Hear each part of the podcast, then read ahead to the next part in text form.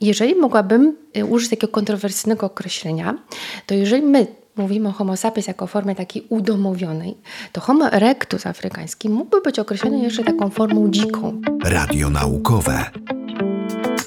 Ten dziki człowiek okazał się mistrzem przetrwania. Gatunek żył blisko 2 miliony lat. Na czym polegał jego fenomen? Jak wyglądali jego przedstawiciele? Czy byli inteligentni? I jak zachowaliby się na uczelni? Nazywam się Karolina Głowacka, to jest Radio Naukowe, podcast, który rozwija się dzięki wsparciu patronek i patronów w serwisie Patronite.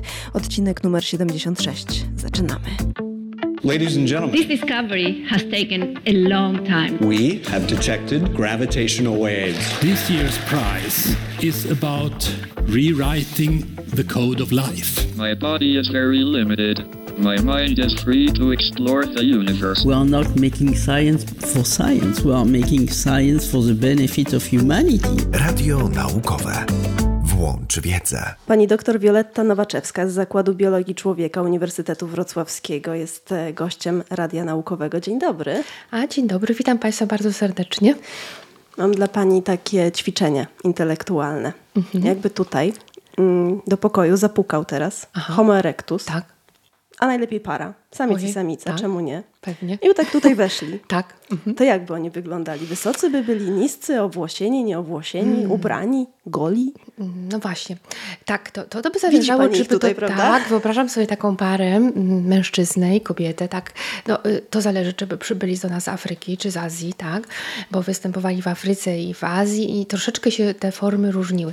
Natomiast co by było takiego niesamowitego w ich wyglądzie, to przede wszystkim bardzo duża masywność y, czaszki, duży szkielet twarzy, więc jednak odróżnialiby się troszeczkę od nas, znaczy troszeczkę tak Czyli naprawdę ze studentami by pani nie pomyliła. nie byłoby szansy, byłoby tak, byliby taką sensacją tak naprawdę. Jeżeli chodzi o wysokość ciała, to w przypadku afrykańskich znalezisk, one tak ładnie to pokazują właśnie, że tu mam na myśli przykład chłopca z Nerekotomy, który dostarczy nam takich wielu, wielu informacji na temat właśnie budowy ciała Homo erectus.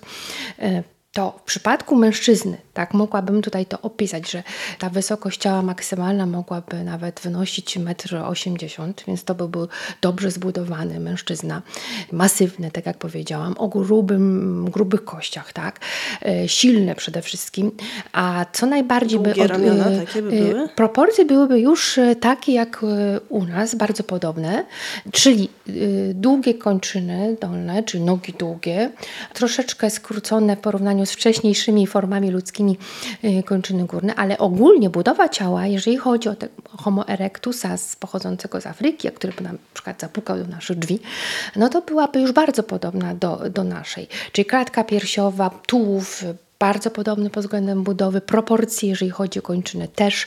Tak jak mówię, krępa budowa ciała nie do końca, nie, bo tutaj pochodzi z Afryki, jest ona smukła, ale masywne kości, mas, masywny, Mocny dobrze zbudowany, bardzo bardzo, dobrze Mhm. umieśniony. Ja powiem Państwu, że jeżeli mogłabym y, użyć takiego kontrowersyjnego określenia, to jeżeli my mówimy o Homo sapiens jako formie takiej udomowionej, to Homo erectus afrykański mógłby być określony jeszcze taką formą dziką, czyli dziki człowiek, w cudzysłowie oczywiście. A jeżeli chodzi o o twarz, gdybyśmy mogli mu spojrzeć prosto w oczy, jak, jak, jakie mielibyśmy wrażenie? Przede wszystkim bardzo dobrze rozwinięte łuki brwiowe w postaci takich wałów, wyraźnych wałów, czyli takie, musiałoby być takie surowe, przenikliwe spojrzenie spod takich dużych wałów kostnych. Nie, Przede To nie do wszystkim podrobienia, prawda? To e, Nie, ludzie takich nie niestety mają teraz nie już. mają. Oczywiście, że u niektórych populacji Homo sapiens, na przykład y, bardzo masywnych, takich pochodzących z Ameryki Południowej, tak, z, czy też z Australii, że chodzi o bardzo masywne szkielety twarzy, to mogłoby być pewne tutaj w tej masywności podobieństwa. Natomiast morfologicznie oczywiście nie do końca, nie byłoby to prawdą, dlatego że Homo erectus wyróżniał się bardzo. Na pewno poznalibyśmy go. Nie posiadał brudki, która jest charakterystyczna dla nas. Y, Żuchwa była masywna, y, szkielet twarzy bardzo mocno wysunięty do przodu, taki masywny.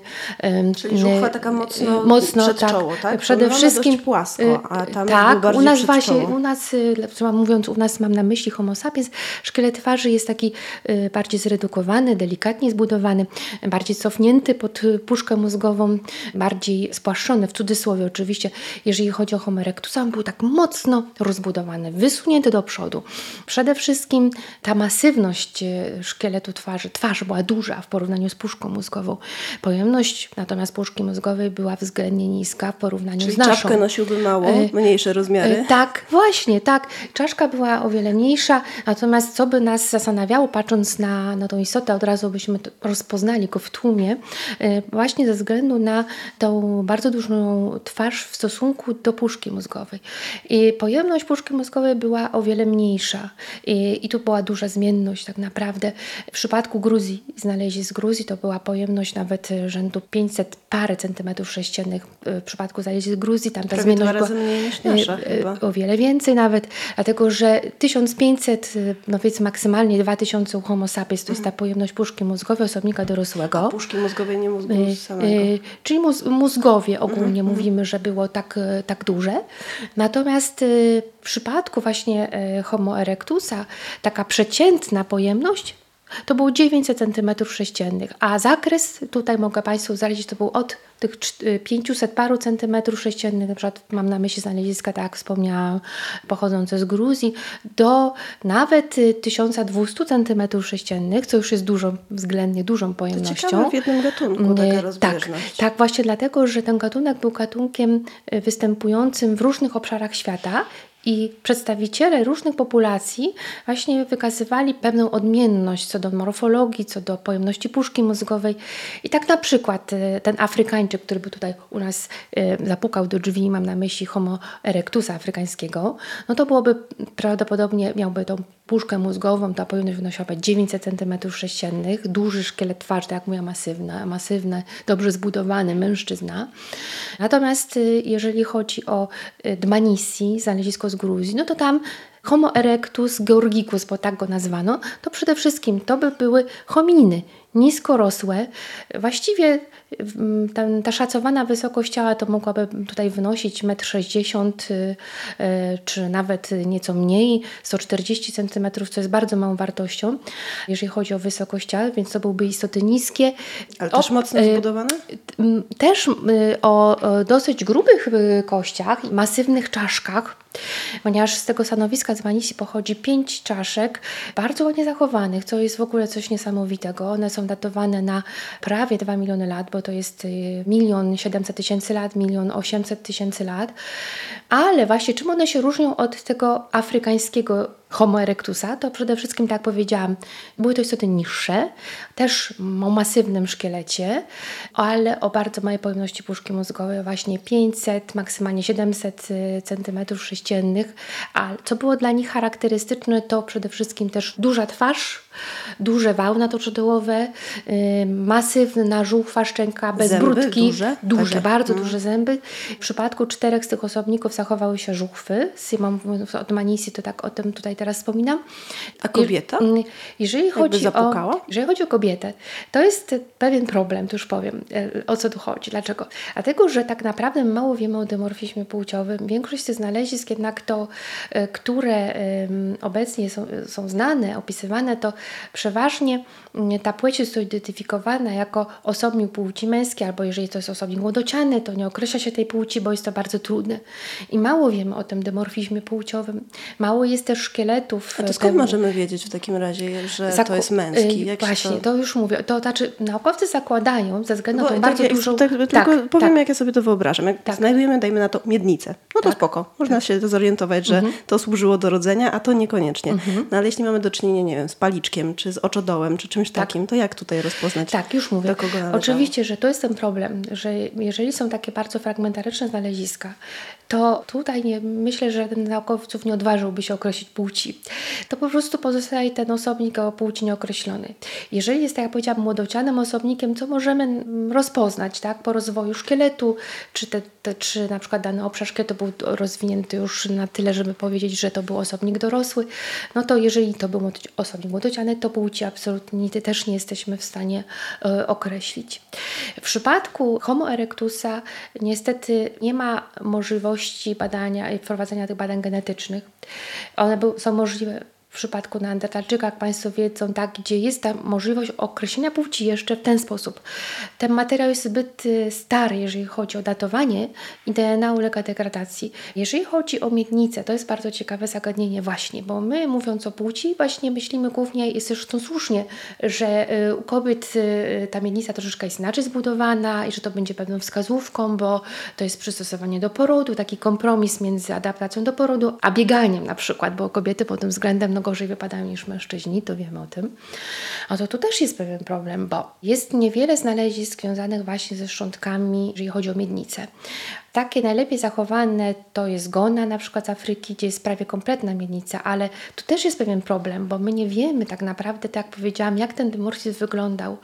Dlatego, że e, te znaleziska, które mamy, a dotyczą właśnie miednic, tak jak też do pewnego stopnia jest e, względnie dobrze zachowana miednica na przykład u chłopca z Nerekotome. No tutaj naukowcy założyli, że to jest osobnik płci męskiej ze względu na tą dużą masywność kośćca.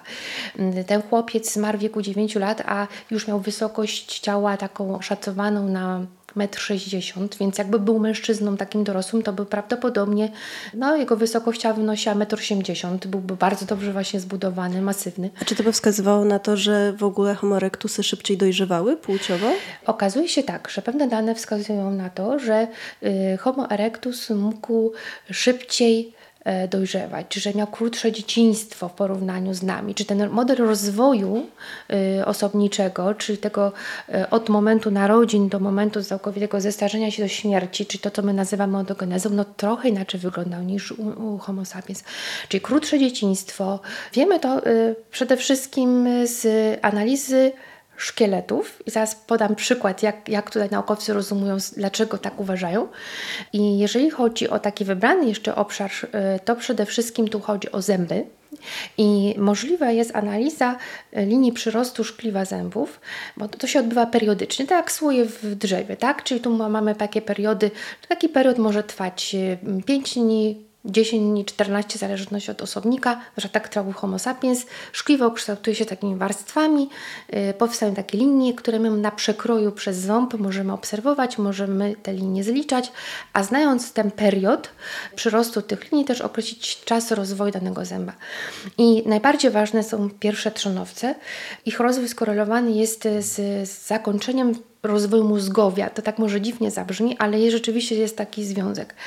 I co się okazuje, jak przeanalizowano pod tym względem Homo erectus, to okazało się, że ten model rozwoju osobniczego jest taki w cudzysłowie pośredni między małpim a ludzkim.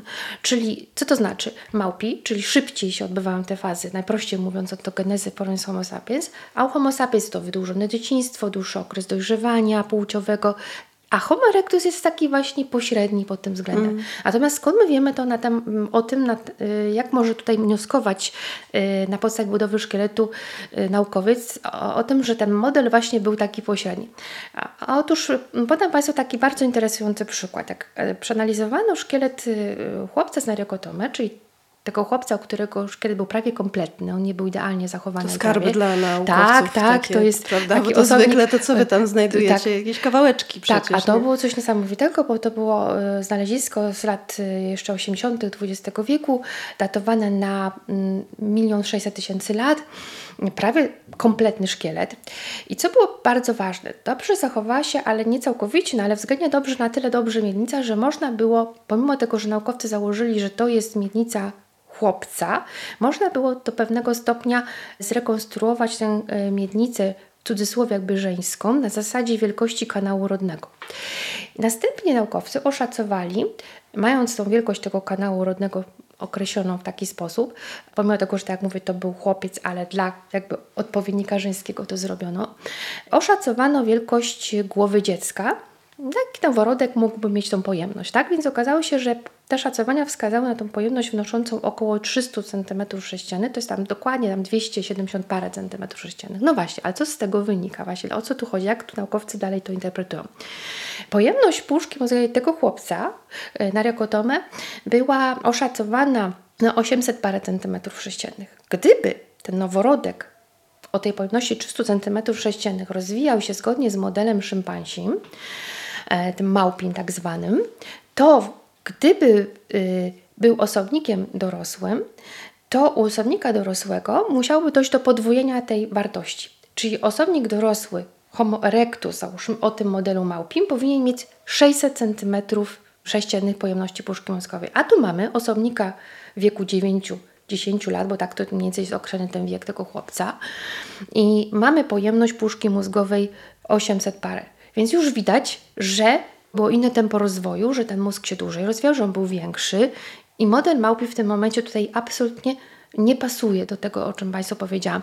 Czyli dochodzi tutaj do nie podwojenia tej pojemności puszki mózgowej, a wręcz do potrojenia prawdopodobnie, bo gdyby ten osobnik właśnie był dorosły, to tak jak mówimy, to był chłopiec jeszcze, pojemność puszki mózgowej już jest określona w wieku 6 lat, u człowieka już jest prawie, prawie w 90% wykształcona, więc tak, możemy założyć, żeby niewiele, tylko może ewentualnie u tego homina wzrosta, ponieważ ten model, my go nie znamy dokładnie, jak on wyglądał, być może właśnie jeszcze ten rozwój następował, ale ale na pewno nie był to model, model mm. małpi. Ja tak się spodziewam, że ta kobieta Homo erectus to mm. raczej zbyt filigranowa chyba nie była. Też bym się spodziewała, że to raczej taka mocarna była osoba, e, były ja, osoby ja takie myślę, mocne, że, nie? Ja myślę, że, że tak, że nie wiem dokładnie jak ten dymorfizm wyglądał, ale że zapewne też musiała być e, mocno zbudowana. Co to znaczy?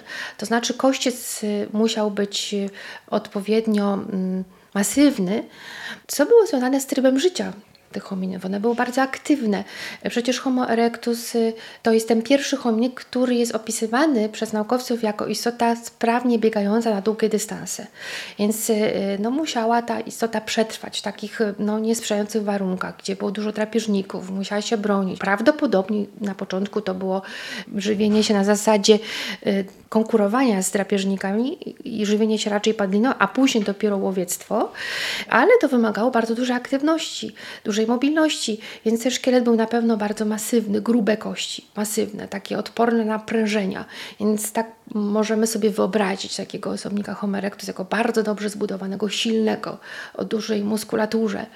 No to można o tym sądzić na podstawie przyczepów mieści, także on był też mocno e, silnie zbudowany w sensie e, muskulatury. Natomiast, co jest ciekawe, tak jak wspomniałam, te proporcje ciała już były takie u e, afrykańskich Homo erectus bardzo podobne do nas, najbardziej podobne do tych proporcji obserwowanych u Masajów to są populacje smukłe, wysokie. To zupełnie inaczej niż by się tak kojarzyło. Czy raczej jakie są wizualizacje? Jak mm. sobie wpiszą Państwo Homo erectus w internet, to mhm. raczej to są takie wielkie chłopy najczęściej. Właśnie. tak, ale tak, żeby tu Państwu wytłumaczyć, ten klimat, to środowisko też kształtowało budowę ciała. I budowa ciała jest y, adaptacyjnie przystosowana do warunków środowiskowych. Jeżeli to było środowisko, mam na myśli Afrykę Wschodnią, przestrzeń otwarta, sawannę, tak? gdzieś tam w odległości jakiegoś jeziora, jakieś jezioro przy jeziorze przeważnie one egzystowały, żeby był dostęp do wody, tak jak mam na myśli jezioro Turkana na przykład, dawne Rudolfa w Afryce Wschodniej,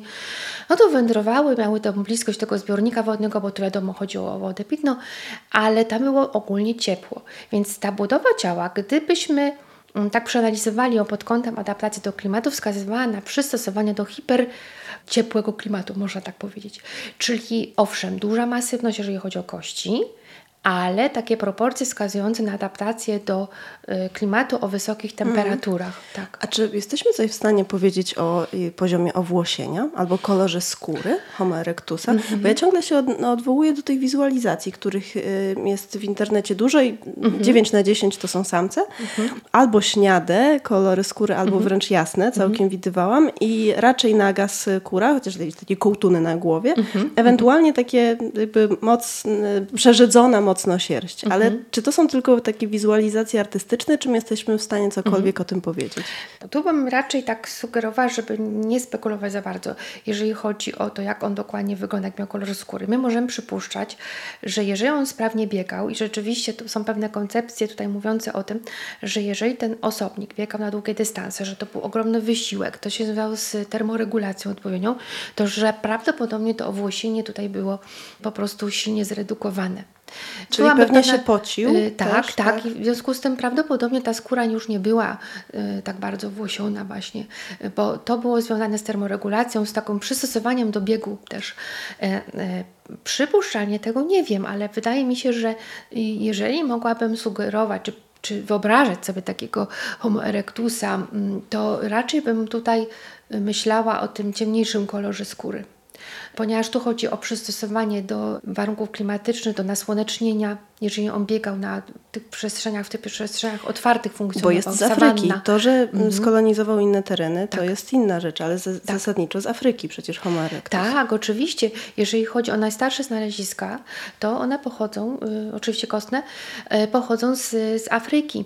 I najstarsze znalezisko to jest datowane zgodnie z najnowszą publikacją na ten temat, na y, nawet nieco troszeczkę więcej niż 2 miliony lat. Tam było 2 miliony ileś tam, powiedzmy po przecinku. I to jest znalezisko z Afryki, Afryki Południowej. To jest taki obszar y, opisywany, stanowisko Drimolen. I y, tam znaleziono sklepienie czaszki. Y, drugie ciekawe znalezisko to jest Afryka Wschodnia, też jedno z najstarszych, datowane na 1 800 tysięcy lat. To datowanie było weryfikowane, sprawdzane. Okazuje się, że rzeczywiście ta warstwa, z której pochodził, pochodził te szczątki kostne, a w tym przypadku była to e, kość potyliczna, czyli nie sklepienie e, dobrze zachowane, a sama kość potyliczna. Więc to są najstarsze szczątki, jeżeli chodzi o datowanie. Natomiast coś ciekawe, Homo erectus rzeczywiście, tak jak e, tutaj Pani wspomniała, on wędrował. I najstarsze szczątki spoza Afryki, to związane z Eurazją, to jest właśnie szczątki pochodzące z Dmanisi. Czy on musiał bardzo wcześnie... Czy tam z Gruzji. Mhm. Z Gruzji, tak, oczywiście. I tuż po powstaniu, jeżeli założymy, że wyewoluował w Afryce Homo erectus, a tak większość paleantropologów obecnie uważa, przewędrował sobie właśnie w inne obszary świata. I gdzie on jeszcze był? Gdzie był? Jeszcze w, w Azji Południowo-Wschodniej. Na, w obszarze też dużo znalezisk, jeżeli chodzi o obszar współczesnych Chin. E, to jest bardzo ciekawe też. E, e, Kawał drogi, no, ale tak. też miał sporo czasu. Oczywiście, że tak, on wędrował, ale coś ciekawe, najstarsze znaleziska, jeżeli chodzi o Chiny, o obszar współczesnych Chin, są datowane na 1 600 tysięcy lat, więc on musiał stosunkowo, w cudzysłowie, jeżeli chodzi o tę skalę czasu taką ewolucyjną, w miarę szybko wędrować. Że tak powiem. Pewne populacje sobie wywędrowały przez Azję mniejszą do, na tereny Gruzji, ale też część populacji musiała wędrować południowym obszarem y, wzdłuż tego brzegu południowej Azji, docierając do y, właśnie tu Chin, ale też no, docierając na wyspy indonezyjskie. I dlaczego oni to robili? Tu naukowcy się zastanawiali nad tym, co by mogło być przyczyną. Ja myślę, że tak naprawdę możemy powiedzieć, że proza życia. dlaczego proza życia? Po prostu oni wędrowali za sadami zwierząt, y, za lepszymi warunkami do egzystencji. Tak, to po prostu Y, nie sądzę naukowcy obecnie, żeby tutaj był jakiś, koniecznie musiałby się pojawić jakiś impuls natury Czyli jakiejś takiej musiał to być, nie wiem, kataklizm na przykład. Y, y, raczej nie. Lokalny. Tutaj mówimy o tym, tak jak w przypadku na przykład Gruzji, tych znalezisk, co jest niesamowite, że proszę zauważyć, ja mówiłam, że te hominy z Gruzji miał bardzo małą pojemność puszki mózgowej.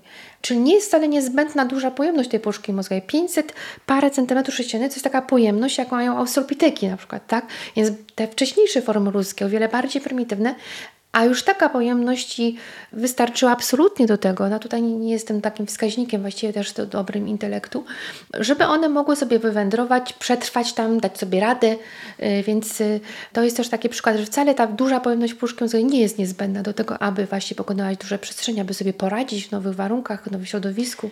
Czyli mówi Pani, że najstarsze obecnie, mhm. jakie znamy, to ponad 2 miliony lat y, skamieniałości Do, Homo mhm. erectusa. Dokładnie 2 miliony, tam przecinek powiedzmy 4. Tak, A najmłodsze? Kiedy on wyginął? Oni? Właśnie, jeżeli chodzi o najmłodsze, może ja tak wrócę do tej wędrówki Homo erectus. Powiedziałam o tym, że wywędrował z Afryki, znany jest z tego obszaru Gruzji, znany jest z obszaru Chin, y, na przykład jak Lantian, Hexian, takie stanowiska o tym świadczą, ale także, co jest niesamowite, dotarł na wyspy indonezyjskie i dotarł y, na wyspę Jawa.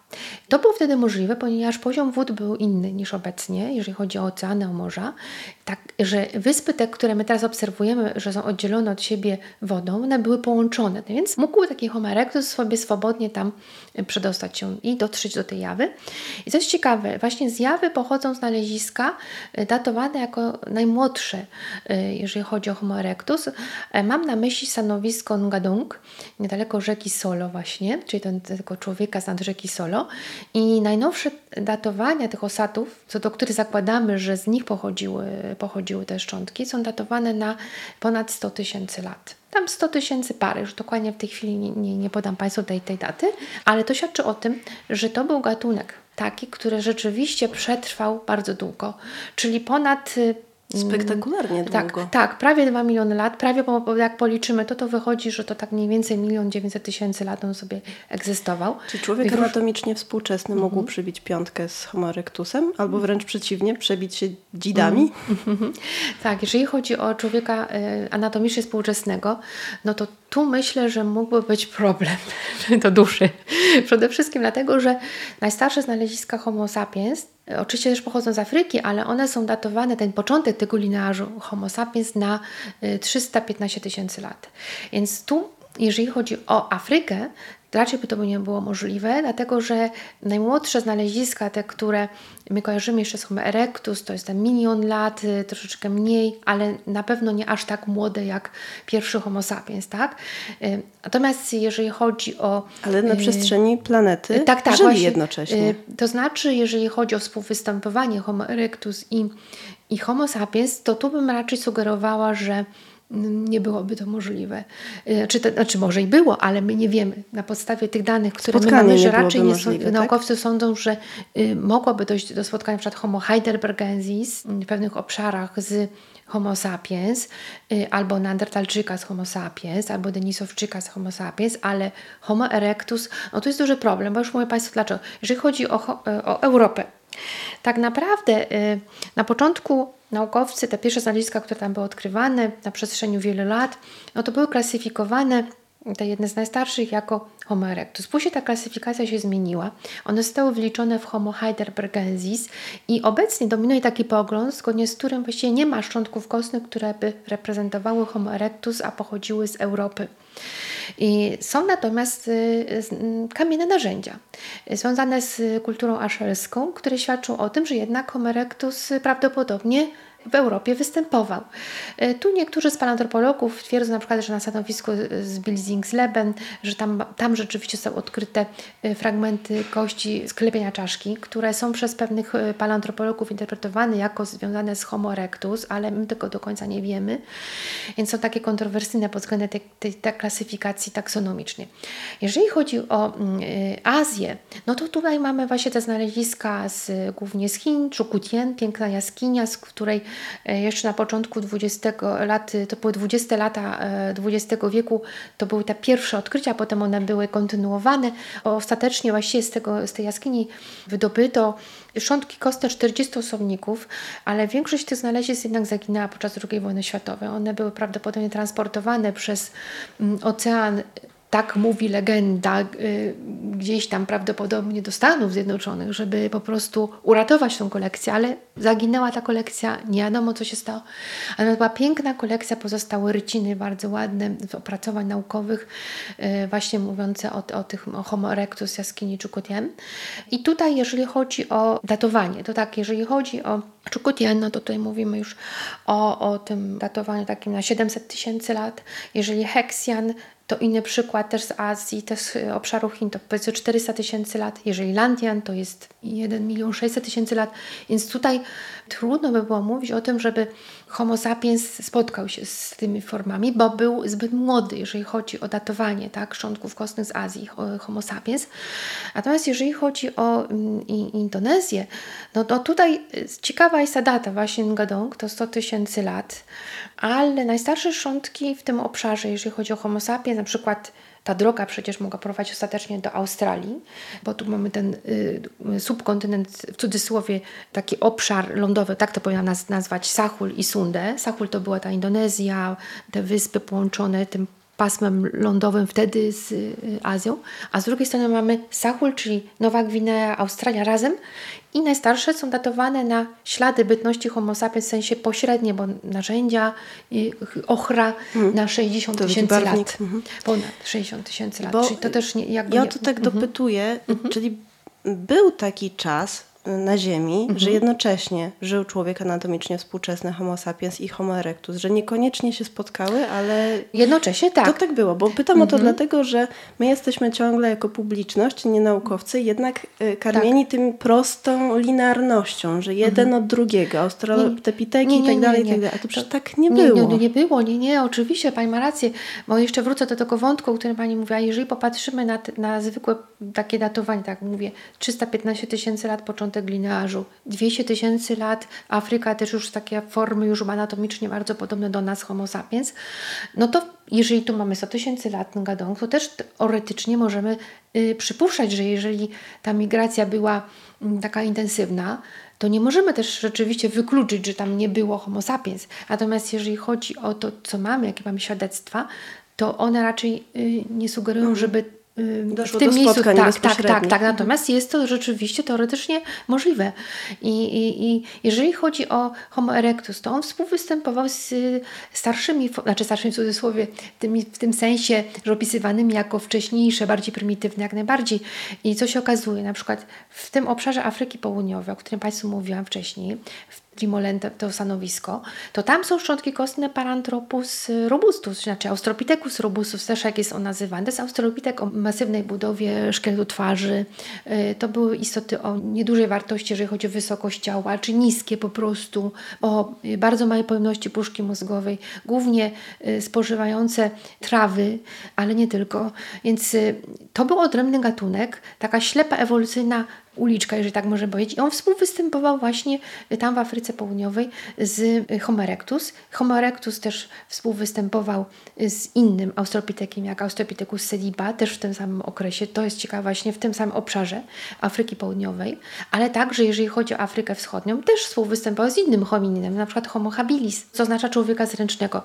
Obecnie paleoantropologowie uważają, że gdyby mieli wytypować jakąś formę ludzką, która mogłaby być takim hipotetycznym przodkiem dla Homo erectus, no to byłby ogromny problem. Szczerze mówią, że nie wiedzą po prostu, która forma, a raczej nawet taka jeszcze może, której nie odkryto. Dlatego, że jest ten problem właśnie tej koegzystencji, że to drzewo rodowe człowieka przypomina taki krzew z wieloma y, gałązkami, które na pewnym etapie obumierają.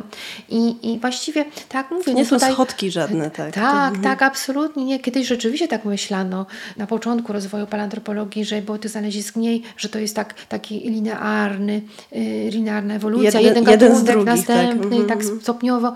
Absolutnie, rzeczywiście te nowe badania wskazują na to, że to było bardziej skomplikowane, że to chodziło o takie radiacje adaptacyjne, to znaczy, że nagle dużo różnych gatunków mogło powstawać i każdy z nich był inaczej przystosowany które mogły do wyginąć i nawet nie mamy do nich y, dostępu, nie mamy śladów na przykład, tak? Może też tak być. To jest tak, że tak naprawdę tak, my mamy tylko takim, takie małe okienko, tak? I zaglądamy przez to okienko, w tą dziurkę od klucza, jak ta przeszłość człowieka wyglądała, a jak ona naprawdę wyglądała, to w stu procentach my tego nie wiemy, tylko mamy te puzzle, i z tych puzli układamy ten obraz i tu pasuje, tu pasuje, tu sobie coś wyobrażamy. To jest taka łamigłówka tak naprawdę. Czy taki gatunek, który żył tak długo, 2 miliony lat, to czy w ogóle można mówić o jednym gatunku żyjącym tak długo? Chociażby pomówiła Pani o tej zmianie wielkości puszki mózgowej. Tak. To duża rzecz, tak by mi się wydawało. Więc dlaczego się mówi właśnie o tych istotach jako o jednym gatunku? Właśnie, to też jest pewien problem. Ja tutaj o tym nie wspomniałam, ale obecnie większość paleontologów uważa, że to był gatunek taki y, politypowy. Już, to, już tłumaczę tym określenie. Poli to znaczy wiele, tak? po grecku, czyli politypowe, wie, że występował w różnych obszarach, czyli były tak jakby odmiany geograficzne tego y, gatunku. Analizowano mm, przedstawicieli tego, y, tego tak szeroko rozumianego gatunku jak Homo erectus, nawet on jest tak dosłownie opisywany sensu lato, pod względem morfologii poszczególne formy i naukowcy dochodzą do wniosku jednak, że ta koncepcja tych wielu odmian jest jak najbardziej słuszna, pomimo tak dużego zróżnicowania morfologicznego. Ale nie wszyscy się z tym zgadzają. Są też grupy naukowców takie, które sądzą, że na przykład powinniśmy mówić o Homo georgicus, a nie o Homo erectus georgicus, że to byłby jakby odrębny gatunek i nie twierdzą, że to powinien być Homo erectus georgicus podgatunek. Więc tu są rzeczywiście różne poglądy. Mało tego, wcześniej nawet próbowano tak, y, do tej pory też niektórzy z paleantropologów tak uważają, że powinniśmy podzielić Homo erectus na dwa gatunki, na Homo ergaster i Homo erectus, taki, który występował tylko w Azji, czym właściwy, a Homo ergaster, który głównie w Afryce, czyli głównie Afryka Wschodnia, czyli tam w okolicach jeziora Turkana. I jak mm, Państwo by przeglądnęli tę najnowszą literaturę, to spotkają się z takimi właśnie e, opisami, jak e, to zależy od tego, jaką koncepcję przyjmuje dany palantropolog. Niektórzy z nich piszą Homo ergaster, inni o Homo erectus, ale w tym wąskim rozumieniu, inni piszą o Homo erectus sensu lato, czyli tym gatunku takim najbardziej zróżnicowanym. Tutaj tak naprawdę. To kwestia interpretacyjna. Tak, to jest interpretacja, tak, tak. Tutaj to, to zależy od tego, jak my podejdziemy do tej zmienności morfologicznej. A jednocześnie nie da się nie zauważyć, że mm, zostawiając na boku te mm, wątpliwości, właśnie jeśli chodzi o nazwy gatunkowe, no to jednak była to istota niezwykle skuteczna, jeśli chodzi o przetrwanie. Yy, tak, i na czym polegał jej mhm. fenomen? Bo my to na razie, mhm. Homo sapiens, mhm. przy nich to jest y, tak. młodzieńcy. Tak, my raczkujemy, tak, to prawda. dopiero się zbieramy. Y, dokładnie, bo jak tak długo przetrwał, to musiał być bardzo dobrze przystosowany do różnych warunków środowiskowych. Czyli przede wszystkim takim Albo ważnym, bardzo elastyczny. O, tak, przede wszystkim ta y, wszystkożerność to było, to było kluczem chyba do, do przetrwania. Prawdopodobnie to Czy może te duże się, zęby się przydawały? myślę, że tak, ale też narzędzia też, które wykonywał, Właśnie. to wszystko musiał być jednak osobnikiem w pewnym sensie no, To wróćmy do tej scenki. Pukają mm. do nas homo mhm. erectusy, mm. niech będzie z Afryki, mm. kobieta, tak. mężczyzna. Tak. Co mają ze sobą? Co mogliby mieć ze sobą? I to muszę Państwa zaskoczyć, bo mogliby mieć e, pięściaki piękne, takie o łeskowatym kształcie, dosyć duże. Kamienne, kamienne narzędzia o łeskowatym tak, kształcie. To tak. na pewno kojarzycie, jak byliście w jakimkolwiek muzeum, to one tak. są Mm, są pewne y, znaleziska, które wskazują na taką działalność jakby artystyczną nad Homo erectus, czyli wskazują na takie abstrakcyjne myślenie, raczej nie wyglądają na przypadkowe y, wzory, tylko właśnie wykonane intencjonalnie. Otóż, y, gdy w 1891 roku Eugène Dubois odkrył pierwsze szczątki na, na wyspie Java na stanowisku Trinil Homo erectus. To było sklepienie czaszki, kilka zębów, koziutowa, ale co było ciekawe, odkrył też tam, czy w tych zbiorach, które potem y, transportował, przewoził, znajdowały się muszle mięczaków. I później, dopiero po wielu, wielu latach później się naukowcy się tym zainteresowali, właśnie co było na tych muszlach, na, tych, na tej powierzchni tych muszli.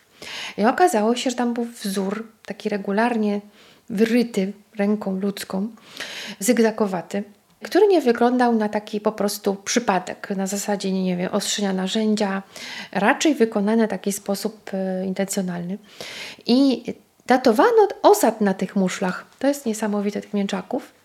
I okazuje się, że ten osad e, wskazuje na 500 tysięcy lat. To jest coś niesamowitego.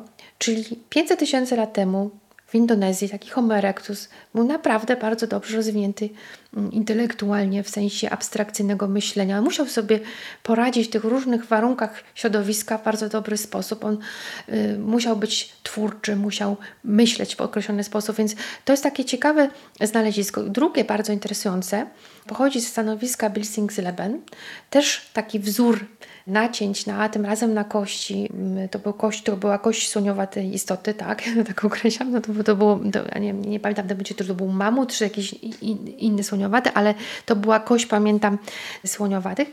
I tam Właśnie ten, te, te nacięcia też były takie charakterystyczne i wskazywałyby też na pewną intencjonalność, jeżeli chodzi o wykonywanie ich.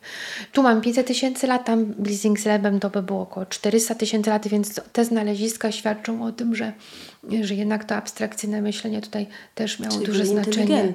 Y, tak. Właśnie, mhm. Homo erectus, y, narzędzia, to jest wielka rzecz. Mhm y, i też ogień. Mhm.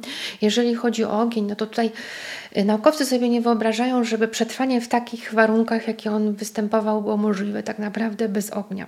Ale ogień to jest taki temat gorący, muszę tak powiedzieć, parzący wręcz, bo y, tutaj debata ciągle, ciągle się to toczy, ta taka burzliwa między naukowcami, kiedy właściwie Y, po raz pierwszy ten ogień był ujarzmiony przez istotę ludzką, kiedy był wykorzystywany i y, dlaczego to jest bo taki to jest problem? pytanie, kiedy był ujarzmiony, bo to, że tak. się zdarzyło, tak, to tak. jest coś innego mhm. chyba niż mhm. umiejętność y, wytworzenia mhm. tego tak, ognia, tak. prawda? Tak i właśnie przede wszystkim dla naukowców jest ważne to, jak są twarde, istotne do obronienia dowody, tak?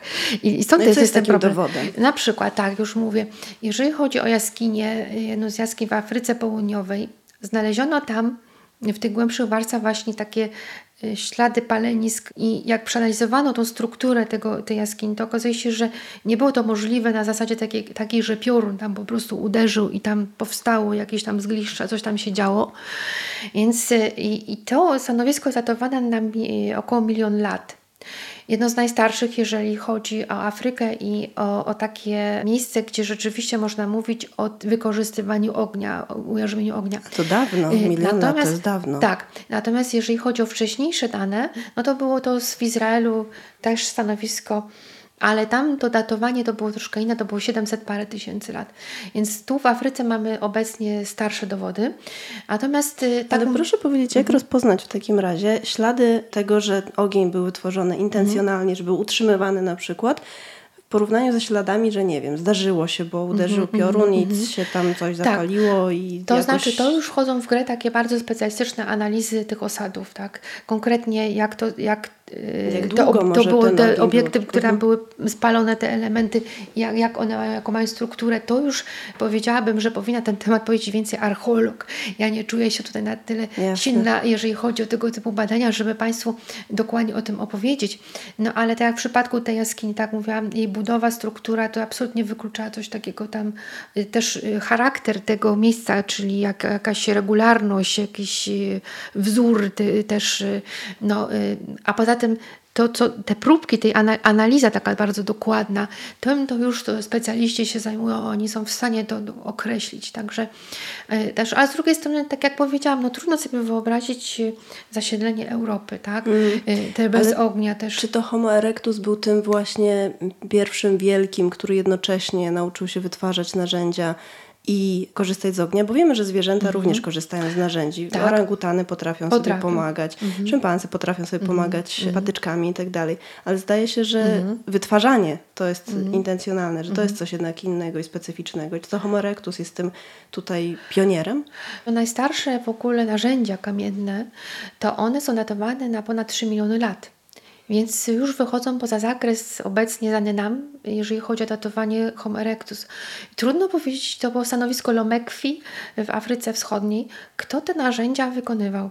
Mógł Kenyanthropus plateops na przykład, nie wiemy. Mógł Australopithecus afarensis, nie wiemy. Poza tym też są równie stare, jeżeli chodzi o datowanie, ślady nacięć na kościach zwierzęcych które jak analizowano pod odpowiednim mikroskopem, dokładnie właśnie chodzi o taką traseologię, takie ślady właśnie nacięcia i tak co stwierdzono, że to były ślady wykonane też ludzką ręką, w sensie jakiejś istoty kopalnej, jakaś istota kopalna ludzka to wykonała. Czy to mogła Nie- być jakaś obróbka tego mięsa? Nacięcia, tak to mogło być, tak, to mogło być na przykład próba y, tak, y, oczyszczenia tego właśnie z tej kości z mięsa albo dostanie się do szpiku też, bo szpik też był bardzo cennym źródłem pożywienia. Także, y, a Homo erectus, wiele danych wskazuje na to, był istotą taką właśnie wszystkożerną, ale przede wszystkim stopniowo jakby w ewolucji tego gatunku wzrastała według naukowców ilość tego mięsa w diecie i, i też mięso było tutaj wiązane z dostarczeniem odpowiedniej ilości kalorii. Wielu naukowców sugerowało, że mogła wchodzić w grę jakaś obróbka termiczna też u Homo erectus. Tak, bo przys- ogień to nie tylko ciepło, Tak, ale też tak, e, lepsze tak. przyswajanie kalorii Y, zdecydowanie. Tak, tak, tak, że to mogło się wiązać z tym, że mózg miał więcej energii dostarczanej, więc mógł stać się coraz, stać się coraz większy. Więc y, są takie koncepcje na ten temat, tak, rzeczywiście, tak. Ale jest coś fenomenalnego w tym Homo erectusie, jeśli chodzi o jego skuteczność. Takie mam jakieś wrażenie, że jest to trochę niedoceniana, bo my tak ne neandertalczycy, to jest coś, co jakoś lubimy i kojarzymy, Tak, a ten tak. Homo erectus taki jest zaniedbany w popkulturze. Tak, to prawda. Może dlatego też, że wielka szkoda, muszę powiedzieć, ale y, z racji też y, tutaj y, tych, tej, tych procesów związanych z degradacją, na przykład mitochondrialnego DNA czy DNA jądrowego, no tu nie ma takiej możliwości, żeby to DNA przeanalizować. Chociaż może musimy poczekać, bo może w przypadku tych znalezisk młodszych właśnie będzie to możliwe.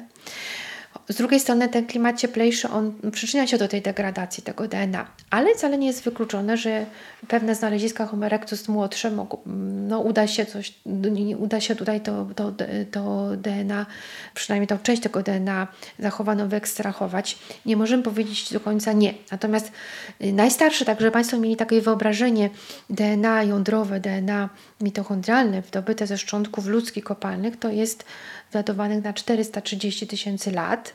To jest y, ten początek linearzu neandertalskiego właśnie. No tutaj możemy założyć, że może właśnie u tych młodszych Homo erectus też będzie w grę wchodziła taka analiza w przyszłości, że, że uda się to DNA uzyskać i przeanalizować. U starszych trudno powiedzieć, bo najstarsze udane próby jeszcze analizy DNA to są datowane na 700 tysięcy lat, jeżeli chodzi o szczątki konia kopalnego. Więc tutaj jeszcze ta granica może się mm. przesunąć. Natomiast coś ciekawe, i tutaj to są w ogóle najnowsze informacje, to tam, gdzie nie możemy badać DNA, bo wiadomo, on się już nie zachowa tak dobrze, przesuwamy tę granicę dalej, na przykład 800 tysięcy lat, 900 tysięcy lat, możliwa jest analiza tak zwanych kopalnych białek. I to też jest już robione. Tu mam na myśli homo antecessor, tak pod tym względem było to też analizowany był w ten sposób. I co nam może to dać, taka analiza? E, my możemy tutaj też ustalać pewne, w cudzysłowie to tak określam, bo to nigdy nie jest tak idealnie, ale pokrewieństwa. I na przykład okazało się, jak przeanalizowano te kopalne białka uzyskane z zęba homo antecessor, że to był odrębny linearz. Taki powiedziałabym niezwiązane ewolucyjnie bezpośrednio z Neandertalczykiem, z Homo sapiens. osobna ścieżka taka, tak? Tak, tak. A wcześniej myślano inaczej. Więc y, te dane właśnie tak cenne, czy z, kopalnego bia- z kopalni białek, czy z kopalnego DNA, muszę tak powiedzieć, czy mitochondrialnego DNA, też kopalnego, no one nam tutaj coraz y, więcej tłumaczą i obecnie ta interpretacja, jeżeli chodzi o drzewo rodowe człowieka bez tych genetycznych danych, y, no jest już niemożliwa, po prostu, mm. bo by była no, zakłamana po prostu. Jak Pani się zajmuje takim odkrywaniem mhm. historii e, człowieka, to ma Pani poczucie, że my mamy jak, taką moc, że jesteśmy dobrzy w tym, czy raczej ciągle chodzimy po omacku? Czy my widzimy już dużo tego drzewa, krzewu, mhm. mhm. czy raczej to, te puzzle są jeszcze rozsypane? Ojej, ja bym powiedziała tak, że w porównaniu z tym, mm, co wiedzieliśmy na temat ewolucji, jeżeli chodzi o liczbę znalezisk, y, stopień zachowania tych szczątków kostnych, no to jest bardzo duży postęp w tym sensie, że mamy tych znaleźć o wiele więcej, mm. tak? Czyli mamy więcej tych puzli, ale to ciągle jest układanka. Myślę, że taka dojrzałość... interpretacyjna. Y, tak, tak to powinno być po pierwsze bardzo ostrożnie interpretowane. Po drugie, powinien naukowiec bardzo zastanowić się nad tym, żeby nie tworzyć jakichś takich y, hipotez, które są nadużyciami, spekulacjami, bo A to nie o to pokusa? chodzi. Myślę, że ja nie mówię tutaj, mm, może tak, że są, zawsze są pewni naukowcy, którzy są może zbyt śmiali, zbyt odważni, tak bym to określiła y, w swoim wnioskowaniu, w interpretacjach, a tutaj zalecałabym jednak dużą ostrożność bardzo dużą taką rozwagę, z poczuciem takiej pokory, dlatego że owszem, my już dużo mamy tych znalezisk, ciągle przybywają nowe, ale my musimy pamiętać o tym, że żeby tą układankę dobrze ułożyć, żeby był taki obraz wiarygodny, to, to, to, to takie najbardziej prawdopodobne, bo my nie wiemy tak naprawdę, jak to wyglądało, bo nie widzimy tego, to, to jest praca wielu zespołów naukowców. To jest już taki kilka zespołów taki interdyscyplinarny, gdzie musi być ktoś, kto zajmuje się datowaniem, musi być specjalista od rekonstrukcji klimatu, na przykład tak, y, czy jakie warunki środowiska, od analizy dawnej fauny, od y, palinologia na przykład też jest ważna. Genetyk tutaj. też się przyda. Y, właśnie taki genetyk, specjalista właśnie, jeżeli chodzi o kopalne DNA, kopalne mtDNA. To całe zespoły pracują nad tym, że, żeby sobie właśnie dobrze, umiejętnie, prawidłowo wyobrazić, jak, ten, jak ta istota ludzka kiedyś egzystowała, co ją cechowało. Także... A dużo się zmieniło? Na przykład y, pani pamięta, że jako studentka uczyła mhm. się czegoś innego niż teraz pani uczy tak. studentów? Tak, oczywiście, to cały czas się zmienia, to jest proces dynamiczny i zawsze wygrywa ta koncepcja, ta hipoteza, która jest najbardziej logiczna, najbardziej prosta, najłatwiejsza do obrony, ale przede wszystkim właśnie tak powiedziałam, najbardziej prosta. Czyli ta prostota jest tutaj kluczem, taka parsymonia, oszczędność, w, y, czyli ewolucja jest jakby tutaj tak rozumiana przez naukowców jako bardzo oszczędna. I te najprostsze, najbardziej logiczne rozwiązania, one są takie najbardziej trafne, ale to też nie znaczy, że, że one tak w 100% odpowiadają no, tamtej rzeczywistości, bo to jest tylko hipoteza, to jest tylko nasze wyobrażenie o tym, Chciałaby Pani, żeby tutaj zapukały do No nas te pewnie. homo Ja chciałabym w ogóle spotkać, taki, poznać? wziąć taki wehikuł czasu i przesunąć się właśnie w tym czasie, na tej osi czasu, gdzieś tak właśnie do tego okresu. Znaczy, bałabym się strasznie, bo tak naprawdę to byłyby zupełnie inne warunki i na pewno to, to życie... Myśli Pani, że byliby agresywni? Ja myślę, że tak. Że byli, tak. To musiał być wpisane w ich sposób funkcjonowania, żeby przetrwać. Ten poziom agresji musiał być większy. Ale też te więzi międzyludzkie, wydaje mi się, że były też, y, y, może nie od razu tak bardzo silne, ale już y, w przypadku Homo erectus ten proces socjalizacji musiał być już do pewnego stopnia rozwinięty. Dlatego, że jak mówimy o tym rozwoju osobniczym, że był taki pośredni między małpim a ludzkim na przykład, to ten okres dzieciństwa nie był tak długi jak u Homo sapiens, ale on był już dłuższy na przykład niż model małpy. Co to znaczy? Że żeby dziecko mogło to dzieciństwo mogło być dłuższe, żeby ten mózg mógł się dłużej rozwijać, musi się dostosować do, do środowiska społecznego, to już Homo erectus musiał sobie dosyć sprawnie radzić z drapieżnikami, zagrożeniami innego typu, żeby właśnie ewolucyjnie ta cecha się rozwinęła, ta socjalizacja mogła mieć szansę rozwoju. Czyli to Czy uspołecznienie. mogły być już ślady Y, języka też nie. u Homo erectusa? Trudne pytanie. Trudne pytanie, tak. Y, Myślę, że ta komunikacja mogła być już jakoś tam rozwinięta. Trudno powiedzieć, jak ona wyglądała. Y, Ale y, być może, nie wiem, nie chciałabym tu się wypowiadać, ponieważ... Mm. Nie, bo wie Pani, y, ja chciałam sobie tak wyobrazić taką scenę, że wsiadamy w ten wehikuł Mhm. i dla bezpieczeństwa mamy też czapki nie, niewidki. Niech będzie. Trochę No tak. wychodzimy poza naukę, ale Sam trudno. się nie dzieje. E, I podglądamy właśnie taką społeczność małą. Tak, tak. e, Homo erectusa. Ja sobie wyobrażam, że oni siedzą gdzieś przy tym ognisku. Tak. Nie? Mhm. Ktoś się rozgląda, czy Tak, tak, musi pilnować, tak, czy nie ma drapieżnika. tak. Mhm. Ale dzieci się bawią. Tak, tak. Mhm. Że jest taka scena. Tak, jest to Mnie to wzrusza, szczerze tak, mówiąc. Tak, oczywiście, że ta współpraca musiała być na pewno, żeby po prostu w tych warunkach te istoty mogły przetrwać. Wyobraźmy sobie taką sytuację, że pokonujemy pewien... Gdzieś jest tam noc, obok w krzaczkach jest, ciemno, produkcja nowego dziecka. tak. Też, też tak, się tak tam dzieje. To jest zapewne ten poziom testosteronu to był o wiele wyższy. I w ogóle też y, agresja, tak jak mówię, y, to co warunkowało przetrwanie, to ja określam go jako istotę w cudzysłowie dziką, homo sapiens dziki, nieudomowiony, ale jednak już od, od, od, funkcjonujący Jednak w pewnym społeczeństwie, tak? I gdyby homo sapiens, w ogóle istota, może tak to określę, samotny przedstawiciel tego gatunku, sądzę, że nie miałby szans na przetrwanie. W grupie tak, ale najgorsze, co mogłoby spotkać takiego homo erectusa, to odtrącenie przez grupę. Wydaje mi się, że to już jest kara śmierci po prostu. Chyba, że byłby tak sprawny, tak inteligentny, tak silny, że mógłby podążać tak wilki za grupą, tak gdzieś tam y, za tą grupą w pewnej odległości, jeżeli by był nieakceptowany.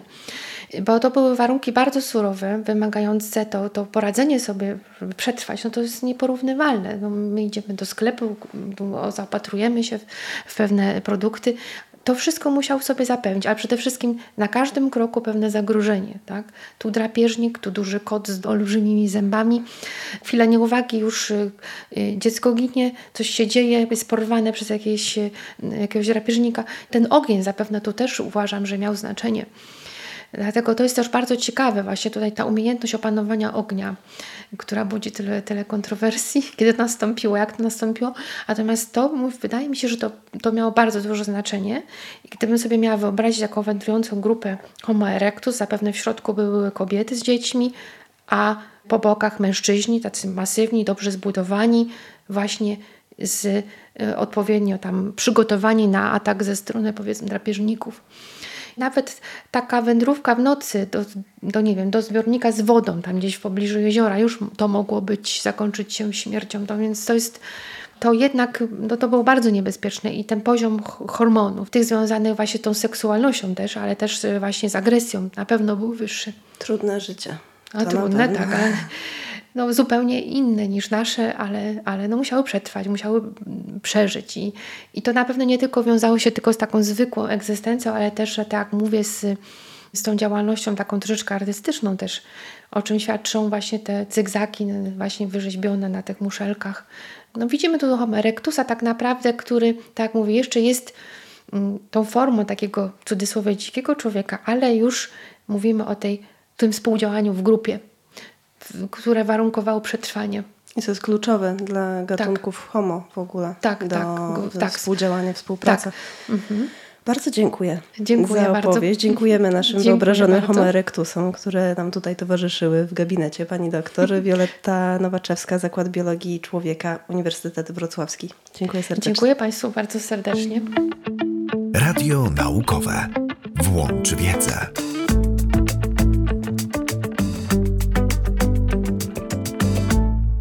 Dziękuję bardzo za uwagę. Jak zawsze zapraszam do komentarzy na Facebooku, Instagramie, na YouTubie. To był kolejny odcinek, który powstał w ramach podróży Radia Naukowego. Powoli szykuję następny wyjazd, ale póki co nie zdradzę jeszcze gdzie. Najpierw wszystko poumawiam. Natomiast będę informować w pierwszej kolejności patronów na grupie facebookowej. Zapraszam do niej od progu 10 zł. Jeśli ktoś ma ochotę dorzucić się do rozwoju podcastu, zapraszam na patronite.pl ukośnik radio naukowe. Tym wszystkim, którzy już mnie wspierają, bardzo, bardzo, bardzo dziękuję. Za tydzień w odcinku numer 77 będzie o górnictwie, ekstremalnym górnictwie. Do usłyszenia. To był podcast Radio Naukowe.